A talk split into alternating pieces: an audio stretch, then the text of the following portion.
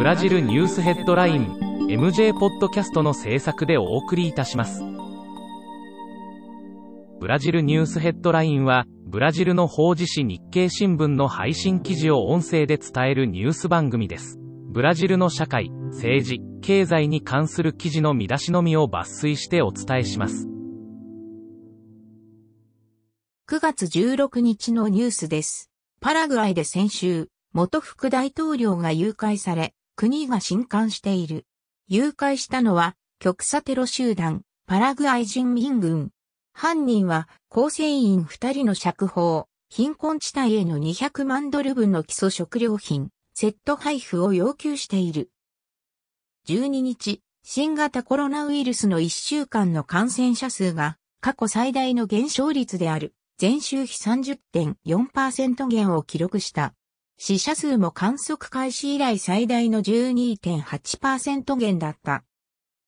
13日、ボーソナロ大統領は、協会が連邦税務局に対して支払うべき10億レアルに及ぶ負債を帳消しにする法案に対して拒否権を行使した。14日、サンパウロ州検察局が国内最大級の犯罪組織州都第一コマンドの摘発作戦を敢行した。同州海岸部のプライアグランデ市のアパートに住んでいたリーダー格の容疑者は捜査官たちと銃撃戦となり死亡した。ブラジルニュースヘッドライン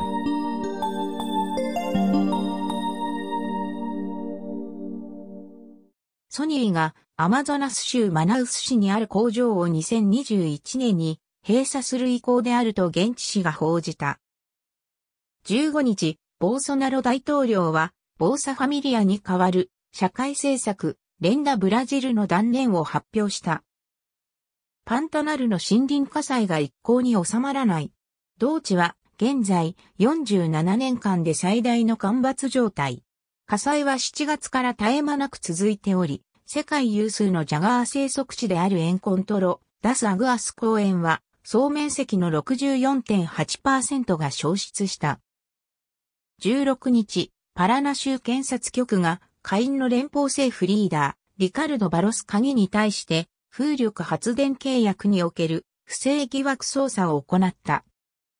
2019年に行われた学力試験の結果、基礎、中等教育の全過程で学力の伸びが確認されたが、目標指数に到達できたのは小学家庭だけだったことが明らかになった。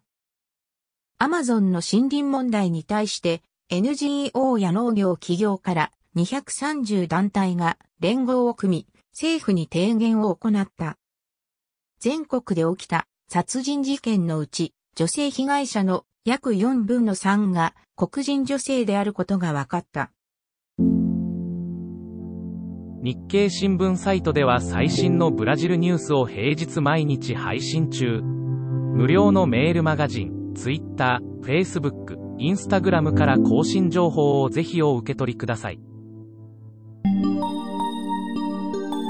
ブラジルニュースヘッドライン